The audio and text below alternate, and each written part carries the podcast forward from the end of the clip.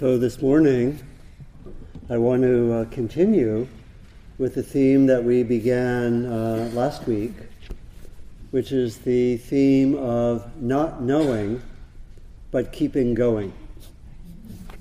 So this has to do with the place of sometimes letting go of what we think we know and being open and fresh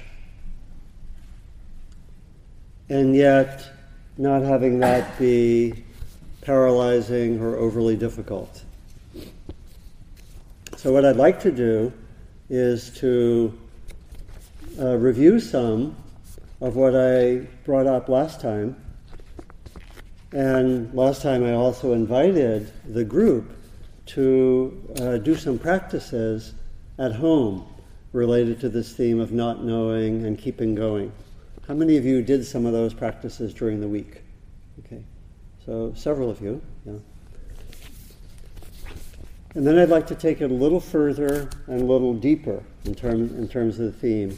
So just uh, I'll give uh, somewhat of a review of last time, and I'll take it a little further at the same time.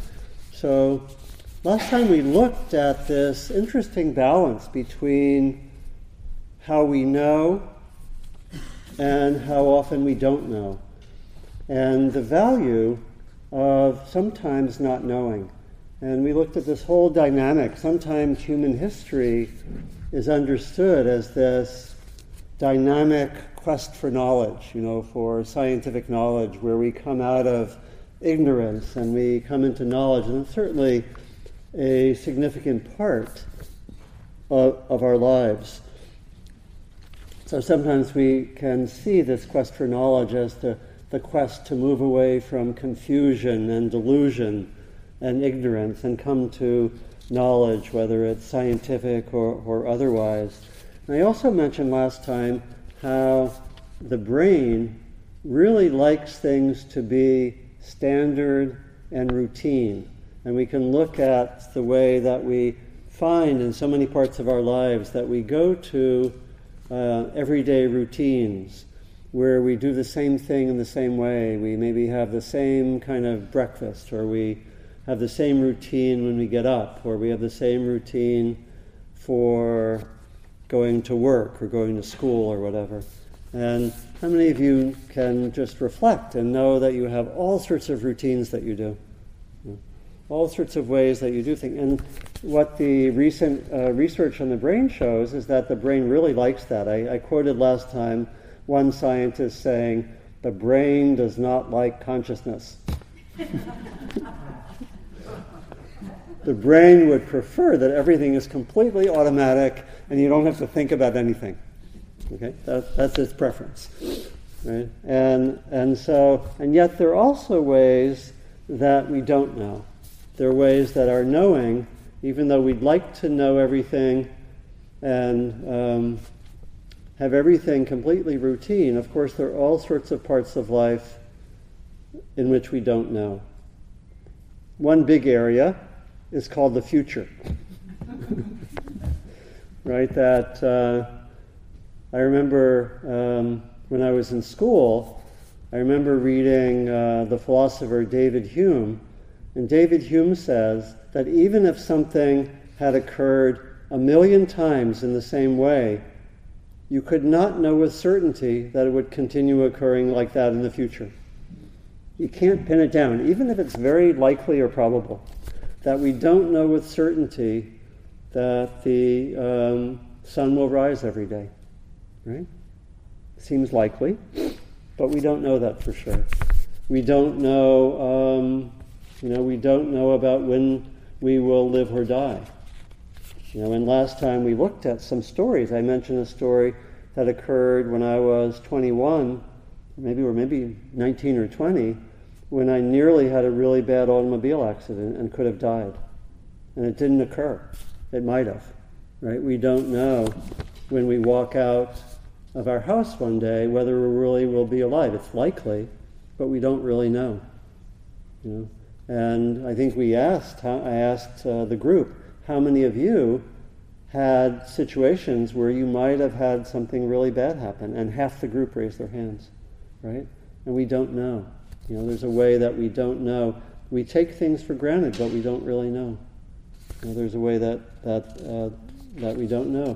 We don't know how things will continue in the world, right?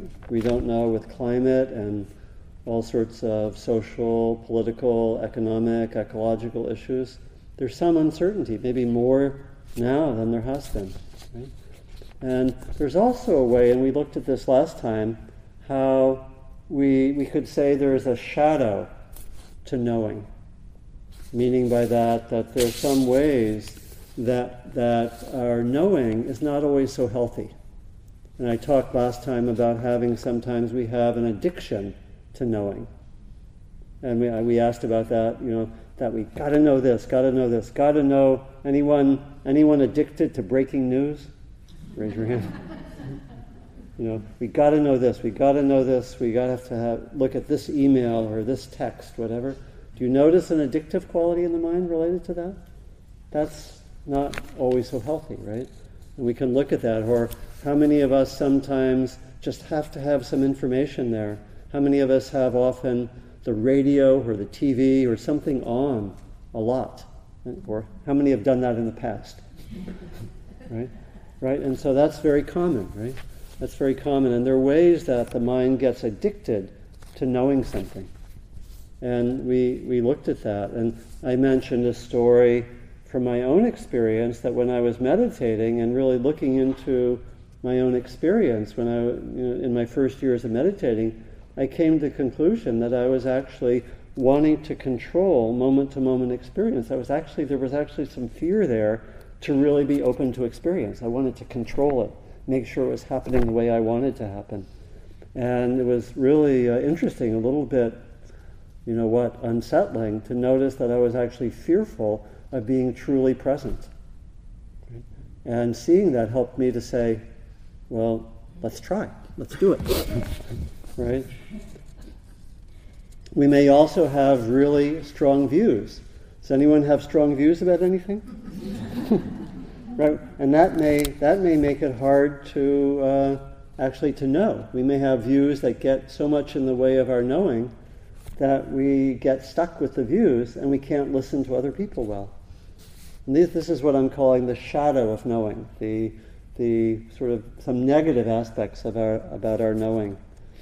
Um, we may be really wanting to have meaning all the time. We may really want things to fit in some pattern, and we may go way out and just think that, oh, this is what has to be, when we really don't know. And I've told the story sometimes, which I'll tell now. This is from a story that Sylvia told. And she told the story of wanting to do a retreat at the uh, Zen Center. And she called up and reached the person at the Zen Center and said, I'd like to do a retreat uh, next week. Um, who do I talk to? And she said, and the person said, You talk to Steve, but Steve's not here now. Call back in the afternoon, and you should be able to get Steve. And she called back, and the person reached the same person. I'm sorry, Steve. Steve was just out. I'm sorry, he'll be back. Try tomorrow morning. She tried tomorrow morning, reached the same person. Uh, she said, "Oh, I'm sorry, Steve is caught in traffic. He's not here. Call in a little while." And Sylvia at that point said, I guess that means that I'm not supposed to do the retreat. She went, you know, we, she generalized, she jumped in her logic, right? And the, uh, the receptionist, in really good Zen style, said, after Sylvia said, I guess this means I'm not supposed to do this retreat. She said, No, I think it just means that Steve isn't here. right? But how, how often do we do that? Do we we, and our need to know, do we reach all sorts of generalizations, you know, and jump to all sorts of conclusions? You can, of course, this is happening at a uh, extreme level in the um, federal government. If you study that, I'll just leave that comment without evidence. But you can take a look. Um, sometimes our knowing is a kind of defense mechanism, isn't it? In which we don't want to hear something, and so we think we know. Um, I know one of my teachers once said that people with PhDs have less openness towards the future. They found that in research. Interesting. We think we know. We're, we're be, we become know it alls. Right? Right? And generally, our culture doesn't always do so well with not knowing. Um, I found this quote from the philosopher Nietzsche. He, this, he said this at the end of the 19th century. We are unknown to ourselves, we men of knowledge, and at that time it was probably mostly men. We are unknown to ourselves, we men of knowledge, and with good reason. We have never sought ourselves. How could it happen that we should ever find ourselves?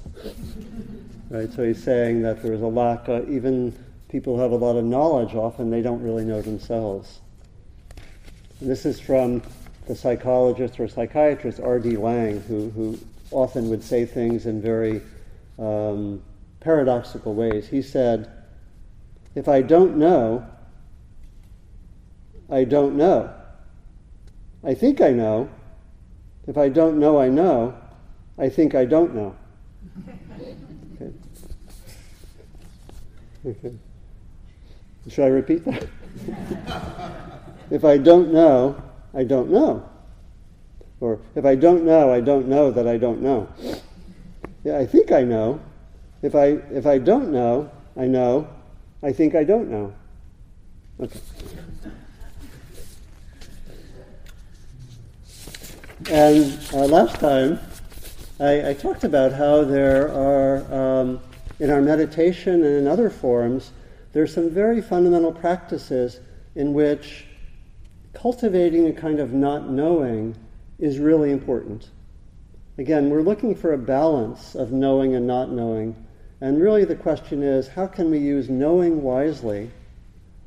And how can we realize that part of actually having deeper knowledge is being able sometimes to be open and not to, not to know, and stay with not knowing for a period of time. And last time I talked about three ways that we can uh, cultivate this.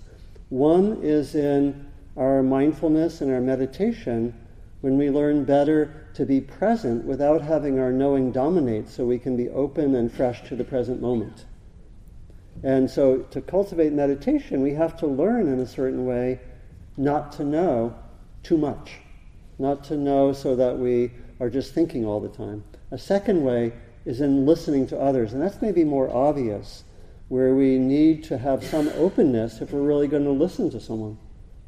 And if we're, and we, in a sense, we need to be able to not know what the other person is going to say, who we're not really listening.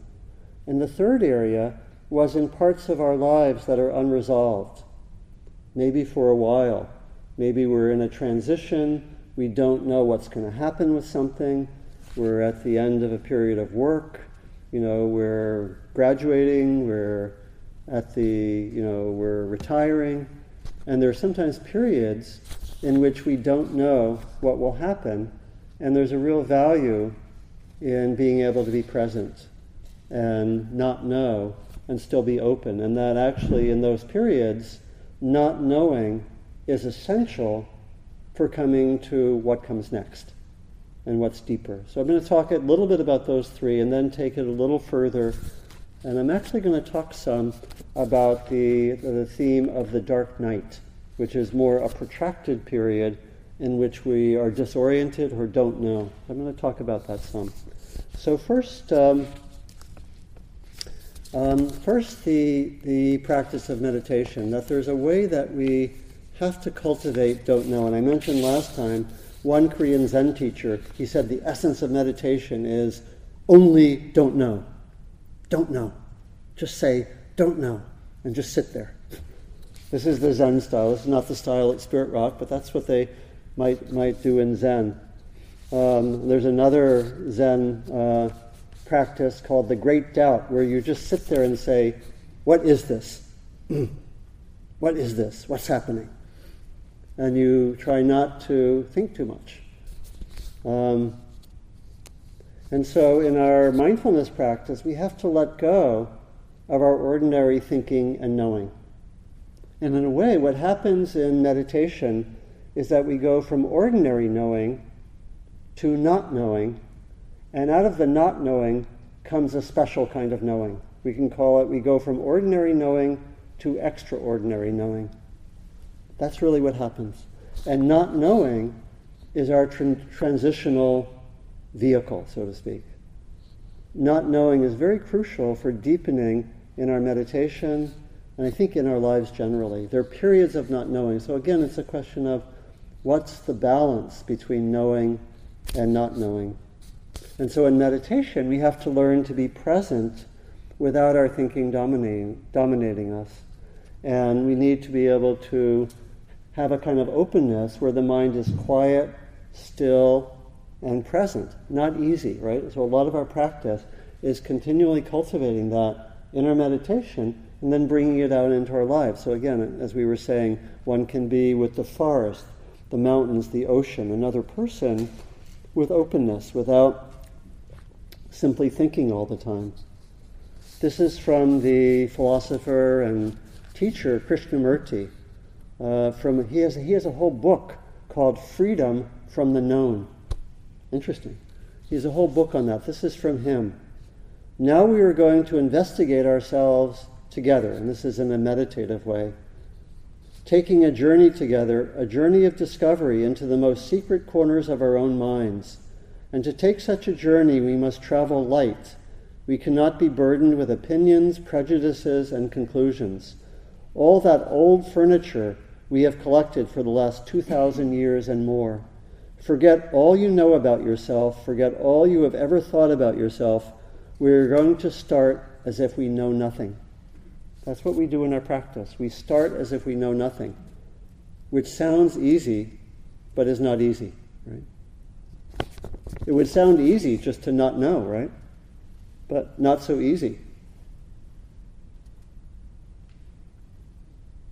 Our knowing makes it hard not to know, which is, when you say it like that, doesn't that sound weird? Our knowing makes it hard not to know. And so, another way of saying this is that we try to be open without trying to control experience, without having strategies. And a lot of what we discover in our meditation are all the things that get in the way of being open, right? That's what we find. All the things that make it hard to be open and present. And, you know, in the t- teachings of the Buddha, they have long lists of all the things that get in the way. You know, what are some of the things that get in the way? We could say there is um, reactivity, there is daydreaming, there is sleepiness, there is boredom, there is restlessness, there is um, um, you know, thoughts that just don't stop, right? My colleague uh, Larry Yang had a really nice list. He, this is something he shared in the recent retreat that we just did up the hill. He, you know, you know the model called the seven factors of awakening, or the seven factors of enlightenment. This is a traditional Buddhist list of the things which are helpful for really being present open. Things like mindfulness, uh, uh, inquiry and interest in what's happening, uh, energy, joy, tranquility, uh, concentration, and equanimity. And Larry said he had developed a list called the seven factors of non awakening. and this is what they were unconsciousness rather than mindfulness, boredom rather than interest and inquiry, being, ener- being lethargic rather than energetic, depression rather than joy, agitation rather than tranquility, distraction rather than concentration, reactivity rather than equanimity. So, so actually, it's very important in trying to develop this quality of being open and not knowing. We have to be able to see all the things that get in the way. And that's a list of some of them, isn't it? We have to know those very well. We have to know our top five or top ten repeating thoughts. Right? That's, that's, so this is what we do. In, in developing not knowing, we see all the things that get in the way of being open and fresh. And again, if, if the word not knowing or the phrase not knowing doesn't click for you, maybe use a phrase like being open or being fresh, you know, something like that. Then there's the second quality that we can cultivate, which is to have a kind of not knowing when we listen I think both listen to ourselves or listen to others. And there are these uh, beautiful images. I mentioned the image in Tibet. They have the image of Milarepa, who sits with his ear like this, as if he's listening for the sounds of the universe. And Kuan Yin does the same thing. Kuan Yin is she who listens to the cries of the world. And she's a listener. She's a listener and she listens to people. You know, and maybe some of the people that we most venerate are people who are good listeners. And so again, we need to have this capacity for not knowing to be able to listen well.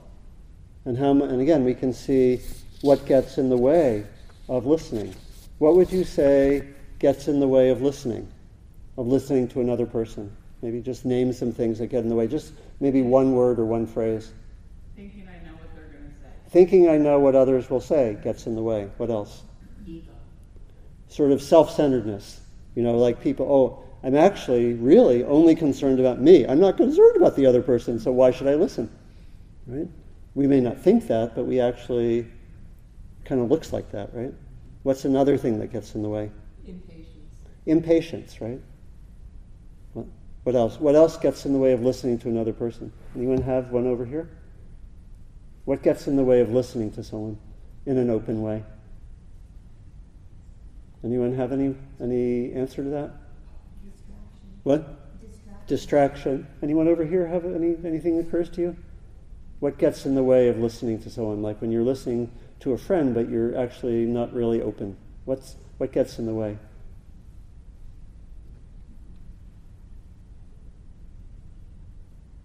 Anything occur to you? Maybe not being interested, right?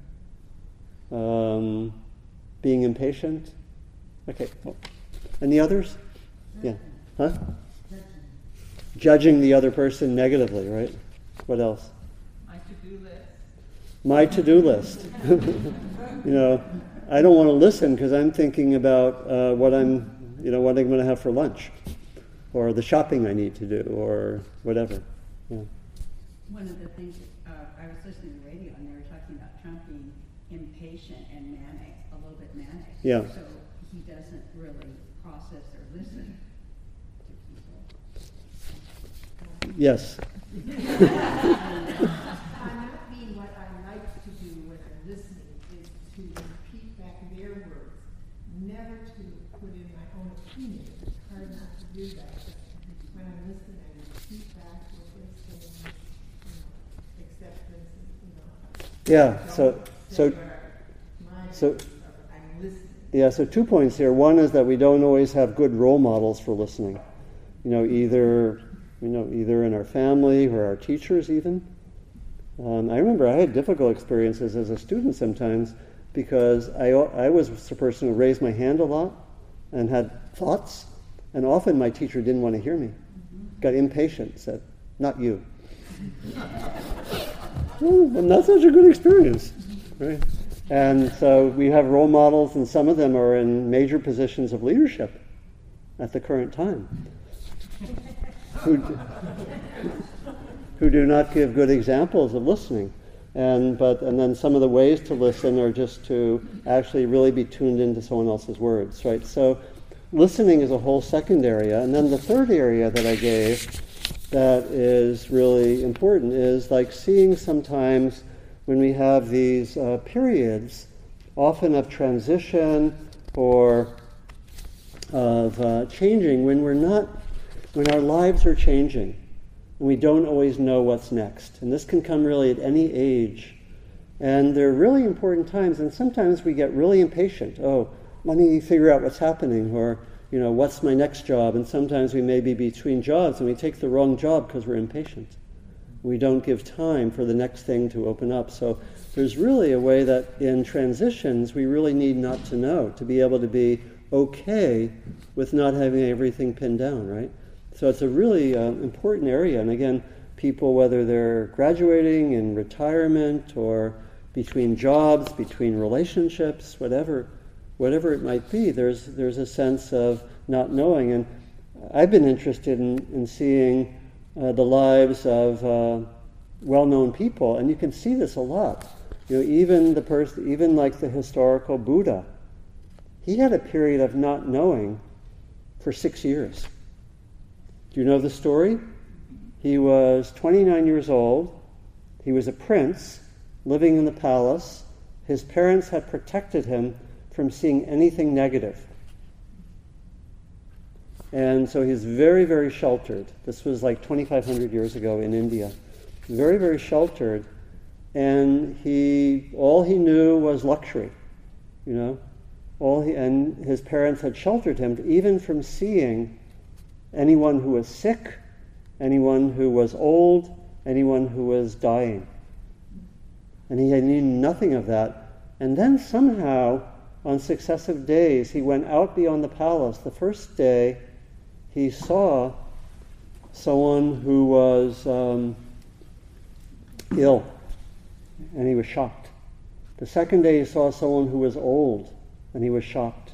The third day, he saw a corpse, and he was totally shocked. And this totally disoriented him. He said, I have to get a sense. I've learned things that I didn't know before, and I have to go on a quest to figure out what is this with life and death?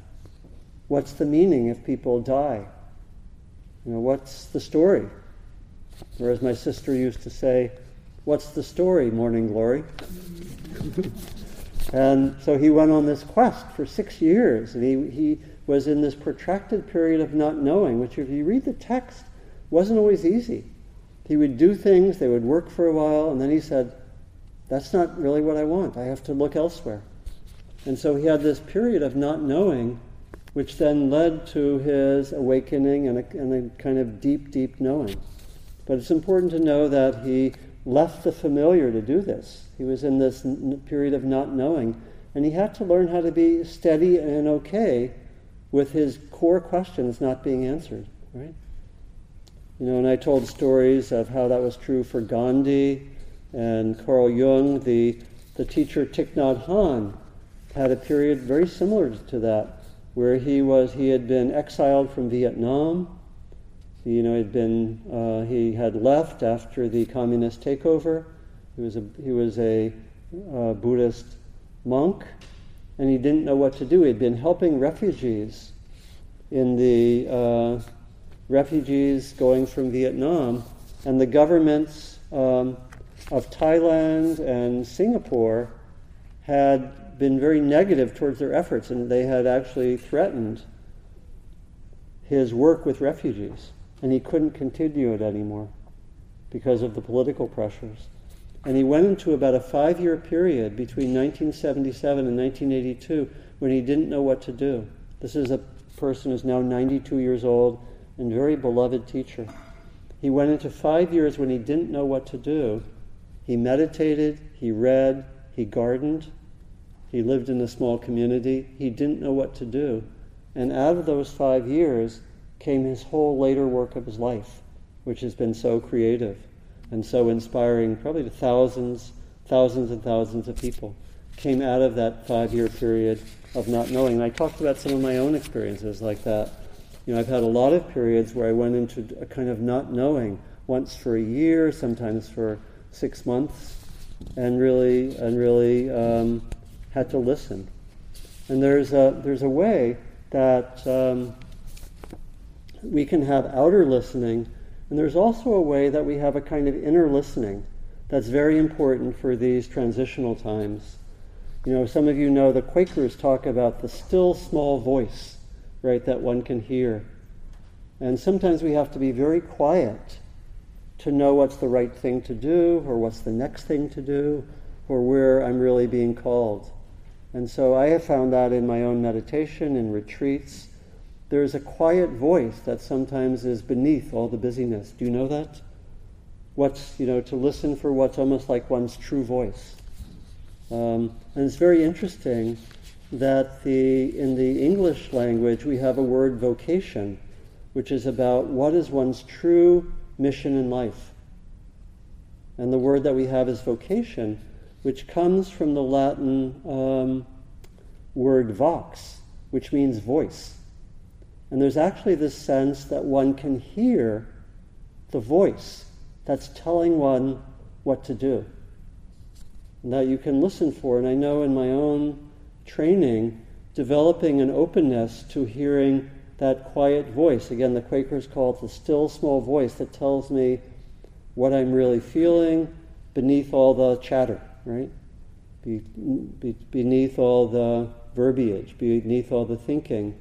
That having access to that is the key to these transitional times and is the key to, to deeper learning.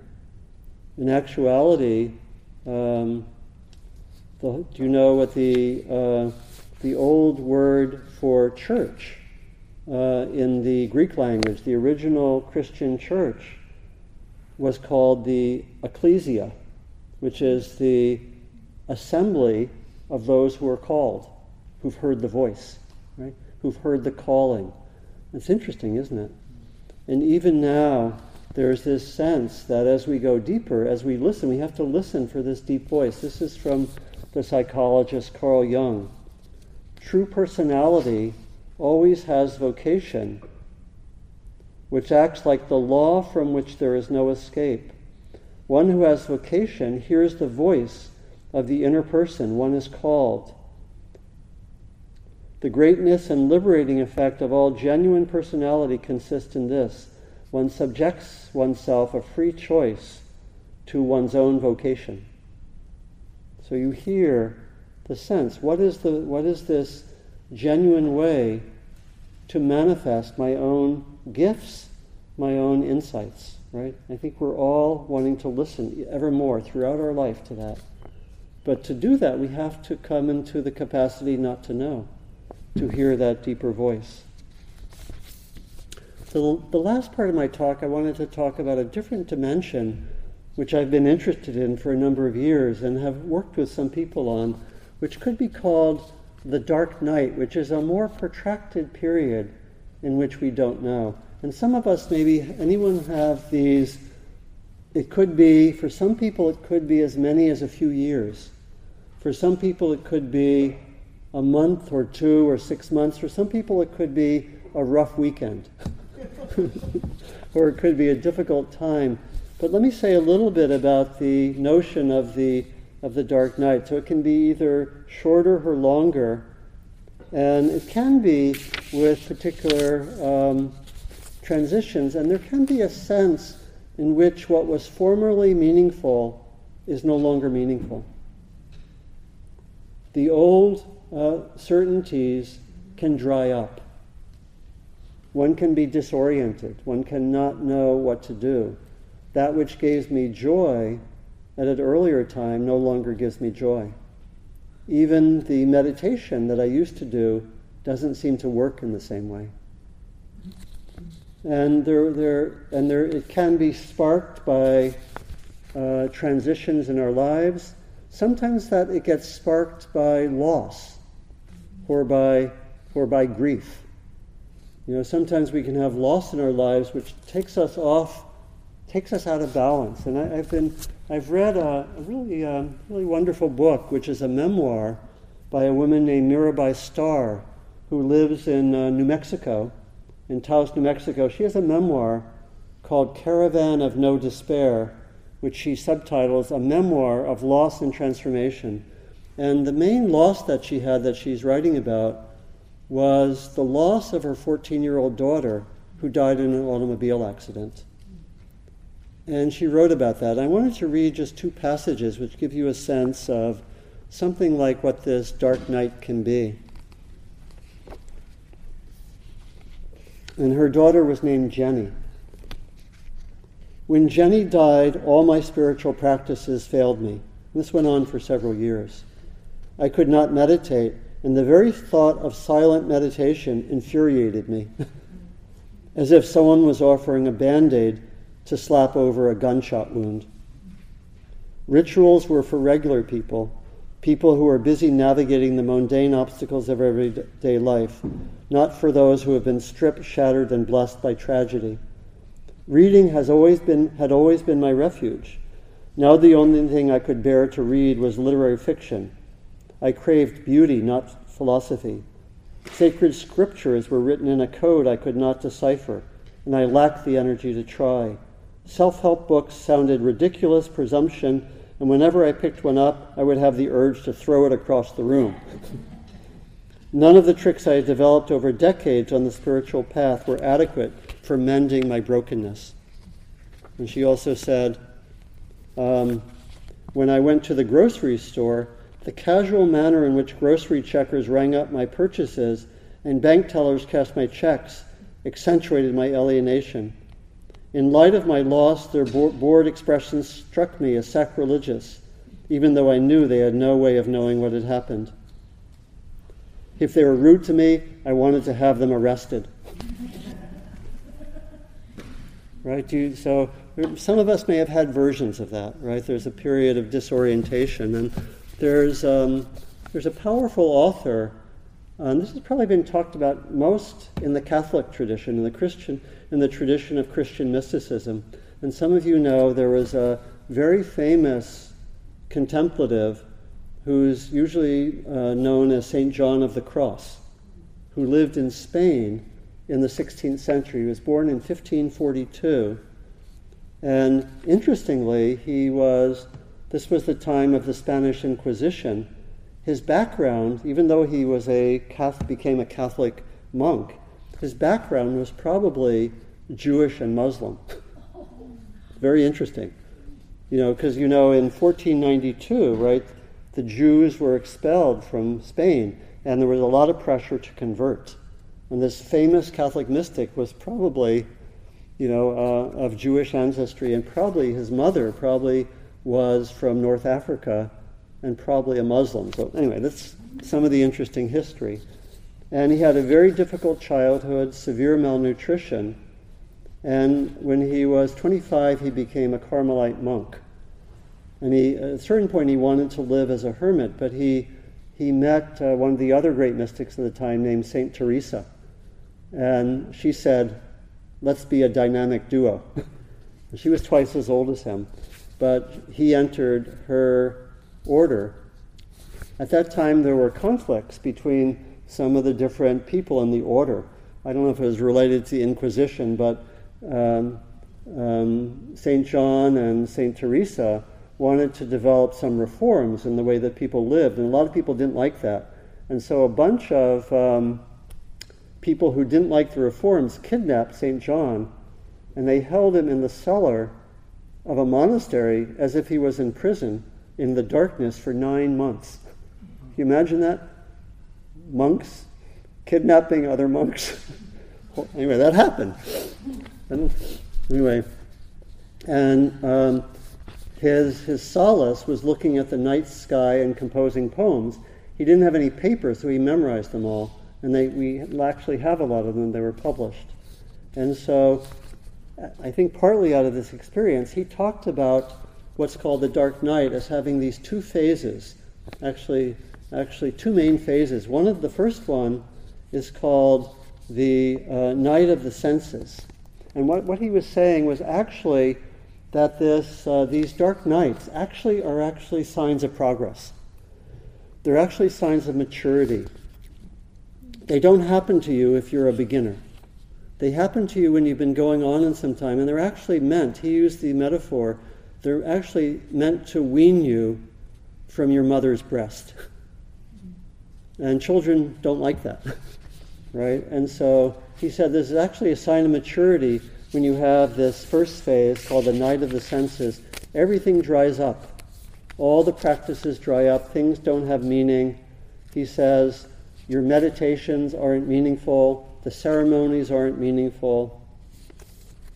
In ceremonies, this is from St. John, in ceremonies, beginners may seek pleasure. When no such feelings come, they think they have failed. They become discouraged and lose true, and lose true devotion in spirituality. Left with aridity and dryness, practices become tasteless. But he says you have to stay with it. Not so easy, right? You have to stay with it. You must surrender into peace and quietude, even if you have a sense of wasting your time and being lazy. Nothing's working, but you have to stay with it. This is for monks who don't have too many tasks. You just stay with it. And, and it's different from just being depressed. You know, it's basically um, there is a in the dark night there is kind of a there's a weariness, but there's also glimpses of something positive. They're glimpses of something beautiful. And if one stays with it, there's a second phase which not everyone goes through called the night of the spirit, which is more difficult. In this, in this phase, every one of one's religious or spiritual certainties dries up. It's no longer true. There's no meaning of anything. And he says it's like a, we would say it's a crisis of faith. Nothing, in a sense, matters. Um, and you have to stay with a kind of not knowing. So I, I wanted to read a little bit from one of his poems about not knowing. He said, I entered into an unknowing and remained there, knowing nothing. And he stayed there for a while. Whoever arrives in, in the land of unknowing frees herself of herself. Everything she thought she knew falls away, and her consciousness expands to unfold the whole universe. This circle transcends all thought. I had no idea where I was. But eventually, I found myself, without knowing where there was, I suddenly started to understand sublime things. So something comes of this. There's a darkness, but eventually there's light that comes, and there's knowing that comes. But one has to be able to hang out with the unknowing. And so, in that time, and I, have thought of this because I've worked with some people who've gone through this in our contemporary time. And there are a lot of challenges of this period of disorientation. You know, it may be to ask, and these can come up in any of our transitions, and I want to just name some of these challenges. They may be there when we retire, or when we graduate, or when we're in this transition. So, the, one of the challenges is not knowing exactly who we are. Who am I? I'm not doing what I used to do. Who am I now? I'm retired. I'm not productive like I used to be who am I? You know, big challenge. You know, and you know a lot of people don't navigate it. We know that for that we know that the suicide rates for older men has increased in the last period of time, sometimes from unemployment. So how can you navigate this period of not knowing? Listen for the inner voice as to what comes next. We can have a we can have a loss of self-worth if we were doing something valuable, socially esteemed. Obviously, we can have a whole range of difficult emotions from, you know, confusion to anger to despair to sadness and so forth. We have to be able to navigate those. We may have a lot of shame. That can be there. You know, and sometimes, because sometimes from the outside, if people are going through this difficult period, other people may think something's wrong with you. And you may get, one may get people that I've worked with were sometimes pathologized by other people. You know, something's wrong with you. You know, when in actuality something deep was being called for. But other people would get scared and they would think there was some big problem, a pathology, or they were, you know, you know, should just snap out of it or get it together. There can be a lot of self judgment because of this. There can be, you know, the, there aren't any stories. There's a lack of uh, orientation, lack of narratives, lack of faith, often a lack of confidence. So this is hard, right? What I've just described, that can happen, It can happen for us for one evening, one weekend, two weeks, six months, for a year. It can happen in small versions or larger versions. But I think that I think that mentioning this dark night can be helpful. Do you find that interesting? It's pretty pretty powerful, pretty powerful material. And so, you know, just to finish, I talked about the uh, title as Not Knowing But Keeping Going. and that came out of, um, I had been using, I, I had been doing a teaching with my friend and colleague Diana Winston, and we had, we had developed these 10 guidelines for, it was actually in the context of connecting inner practice with bringing it out into the world. And uh, guideline number six was not knowing. And Diana at that time was doing teen retreats. And she presented this list to people. And one of the teens said, Hey, not knowing, that's not enough.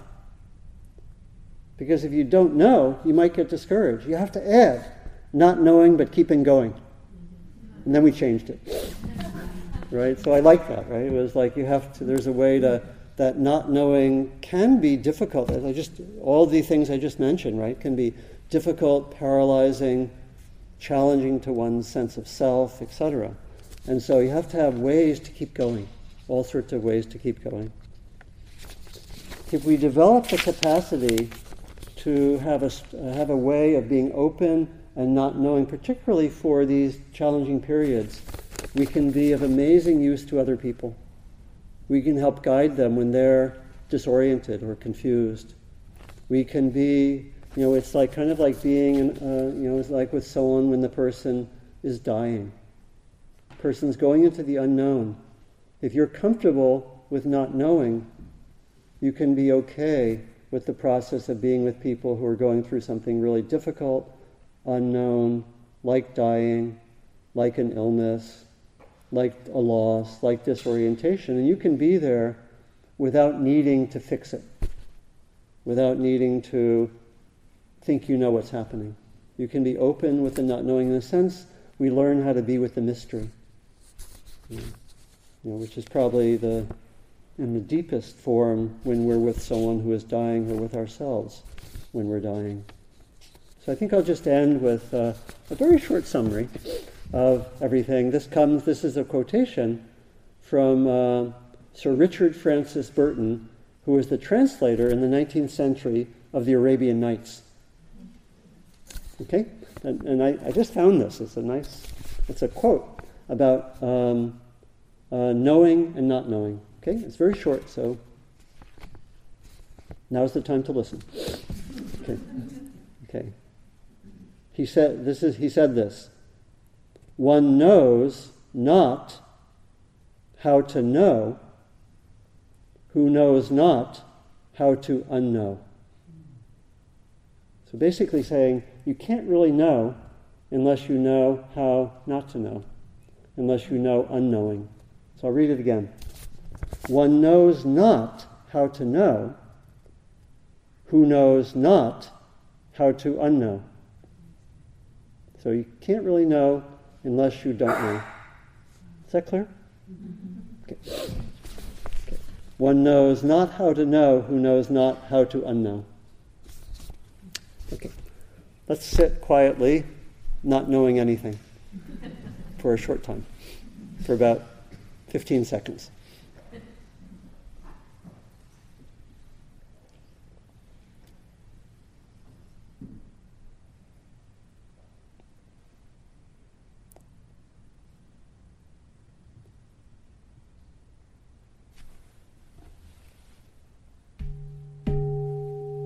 So, we're open to any uh, questions or comments, uh, reflections, stories.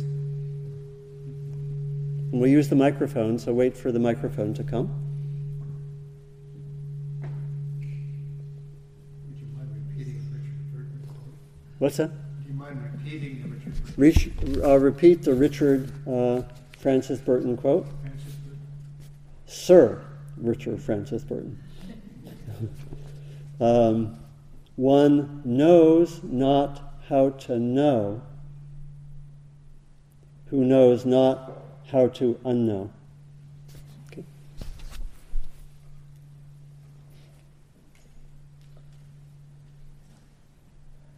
I really appreciate this topic um, relative to current events. Right. Every day I think that has to be the one to end this. Yeah. Um, and I appreciate knowing that nobody knows what will end it, and that that the path to what will end it and um, change our political situation in our country is a mystery to everybody. Yeah, yeah, One, wonderfully said. Um, and I'm glad you made that connection. It's something I've thought about a lot.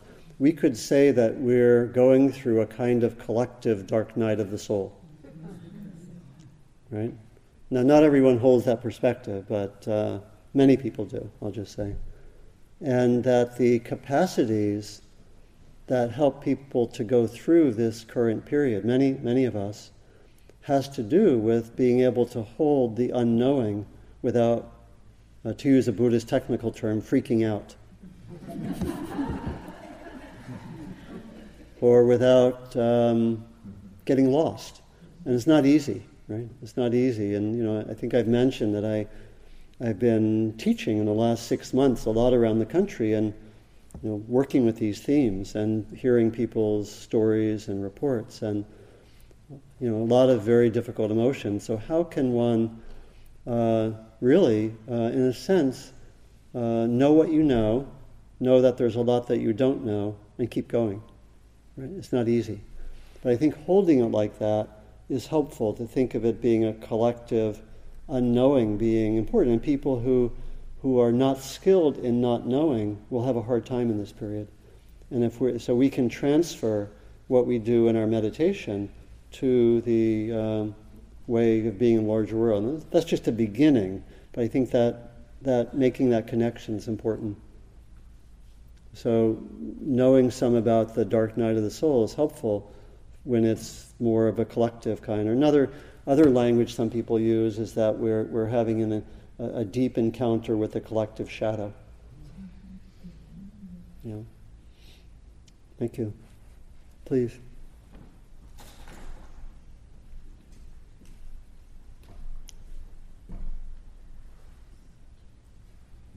Um, I just want to thank you for bringing this topic up today because you have named something I've been feeling but couldn't name it. Mm-hmm. And that is very unsettling right there. And, well, in naming it, I guess it makes me feel like, okay, now I have a mission. And so I've had this experience of disorientation on around two issues, two parts of my life, and of not knowing and confusion and just Mhm. wondering what to do, can't decide, don't know. And that's been going on a long time, and it's unsettling. But to hear you name it Mm-hmm. and call it a thing Yeah. has made a big difference. Yeah. And if you have any, um, first of all, if you'd like to talk about this again, I'd be interested. Yeah uh, if you have any suggestions about reading, Yeah. Yeah, thank you, thank you so much. Um, yeah, I, I didn't so much talk um, about if one's in this process for, you know, like, you know, a short period of time, a medium period of time, a longer period of time, what's helpful. I, I didn't say so much about that. And so um, I'll, I'll just reflect on some of my own experience because I've, I've, I've worked with some people um, over a protracted period who've been going through this. And um, one thing uh, is having connection, avoiding isolation, having community, having a guide can be really, really crucial. You know, it could be a peer, could be a teacher, but having some way that you are not isolated just with your own disorientation is really crucial. We can call that community, friends, have people that you can talk to about it really, really honestly. That's really, really crucial.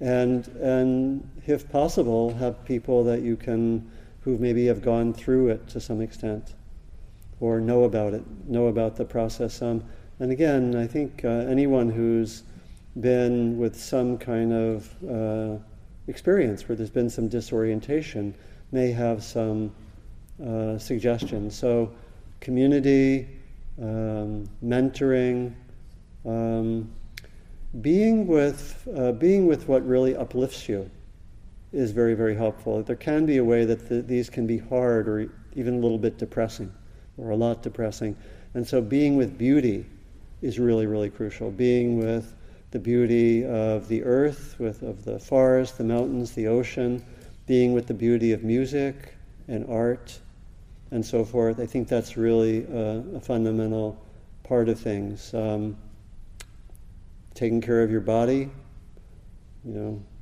trying to get enough sleep and uh, good diet. Sometimes these things can be really hard on one's own system, and sometimes they can be uh, both, you know, mentally, energetically, and physically exhausting. Right. So you want to find ways to uh, take care of your energy, not not to um, push too much. Often something is being surfaced that needs attention. You know, like because all of these, I'm framing these as time, you know, and this is the way St. John of the Cross also presented it. These are all opportunities for great learning and great growth. These just aren't hard times that you sort of stay with for a while and, and you make it through and get over. These are actually, St. John of the Cross thought that the dark night was actually a profound opportunity for deeper development, right? That people wouldn't choose, but it comes to some people. And, and so to have that narrative, this is also important, to have a framework where you see this as not just a curse, but also a blessing. Because one thing that can be difficult in this kind of period is that the narrative gets very narrow. And the narrative becomes this is just a rough time for me, a hard time. That can very easily go into self judgment.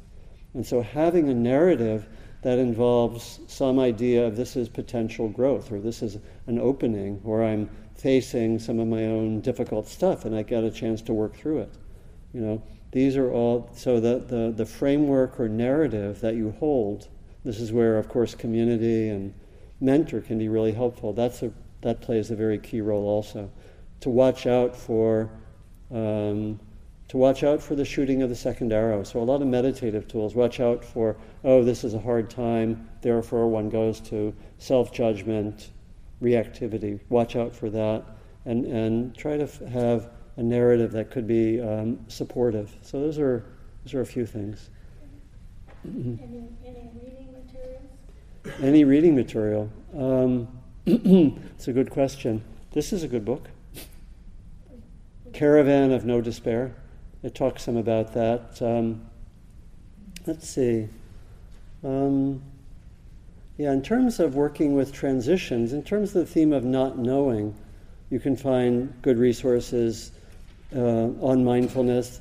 The Zen tradition particularly emphasizes this. And so you can read Seung Sanim, the Korean Zen teacher. Uh, I think he has, even has a book called Only Don't Know, one of his books. So, uh, Zen tradition, um, you know, uh, reading, you know, reading some. I actually brought in Saint John of the Cross, The Dark Night of the Soul. Might be illuminating. The translation's a little bit rough. Actually, Mirabai Starr did a translation, which is a little, which is a little more reader friendly. Um, so th- this is the old translation from about 50, 60 years ago, which, which I've read, but um, that might be helpful. And there, there, I think, um, I mean, reading, reading the story of the Buddha, reading, you know, uh, uh, Carl Jung's book, Memories, Dreams, Reflections. Reading biographies of people who have gone through something like this can be helpful. Jung's book is called Memories, Dreams, Reflections. He talks for, at length about his own period of being disoriented. So it's a start. But I, yeah, I should drop a reading list. I think we're going to drop a good reading list when we do a day long on the Dark Night on March 3rd. So can come to that. Yeah, please. Thanks for the question.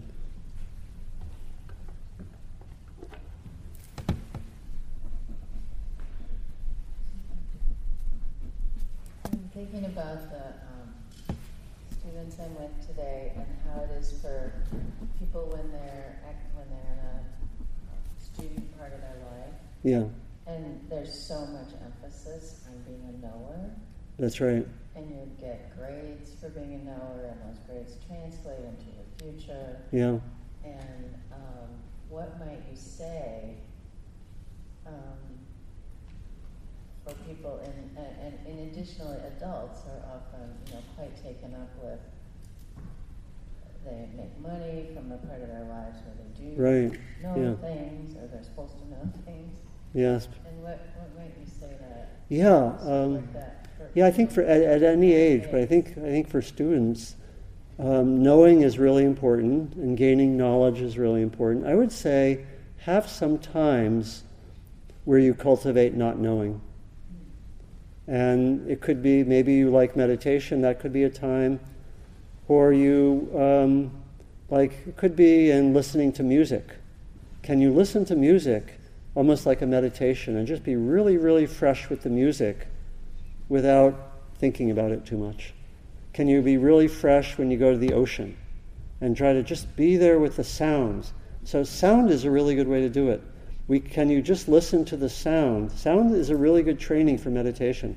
Can I just be with the sounds of the ocean? Every time my mind wanders, come back. So I would say, find a part of your life where you can cultivate also this not knowing. It could be with music, with being in nature. Um, probably best not to do too much with your least favorite teacher. I will cultivate not knowing with you. right? So um, I would say find some parts of your life where you can actually have this attitude of not knowing. And again, if the word not knowing doesn't quite work for you, use something like just being really open and fresh. That could be that, that can work. So I think that's true for everyone. Have some oases of not knowing. And uh, our daily meditation is like this, and just find a, find places where you get away from the electronic media, you get away from the constant knowing, and just have a, you know a, a free zone. Okay. Great question. Thank you. I think that'll be the last one. And let's just we'll finish with just with two short things. First of all, just sit and see if there was something from our time together that you find helpful or valuable. It could be related to the talk and the theme, but maybe there was something that just occurred to you during our time together that has nothing to do with the theme, and maybe that was actually what was most important for you this morning.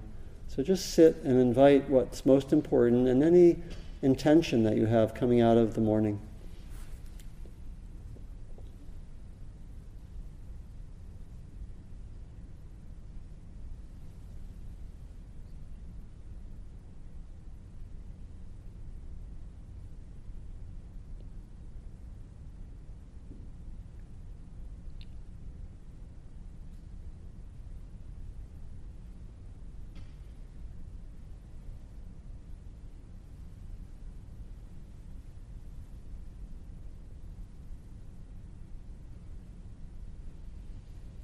And then, secondly, we end with uh, the traditional practice called the dedication of merit, where we, we remember that we do this practice, we do this inquiry, both for ourselves and for others. That we want to do things which are very helpful for ourselves, but it's also very much to help others. And ultimately, the horizon of our practice is to be able to help all, all others, all beings. And that's what we remember at the end that we want to offer the benefits of our time together out into the world for all, all beings whatsoever, without exception.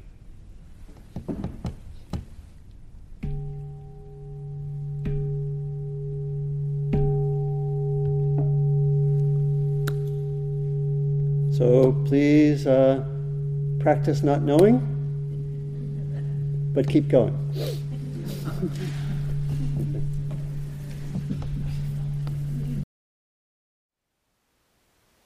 Thank you for listening.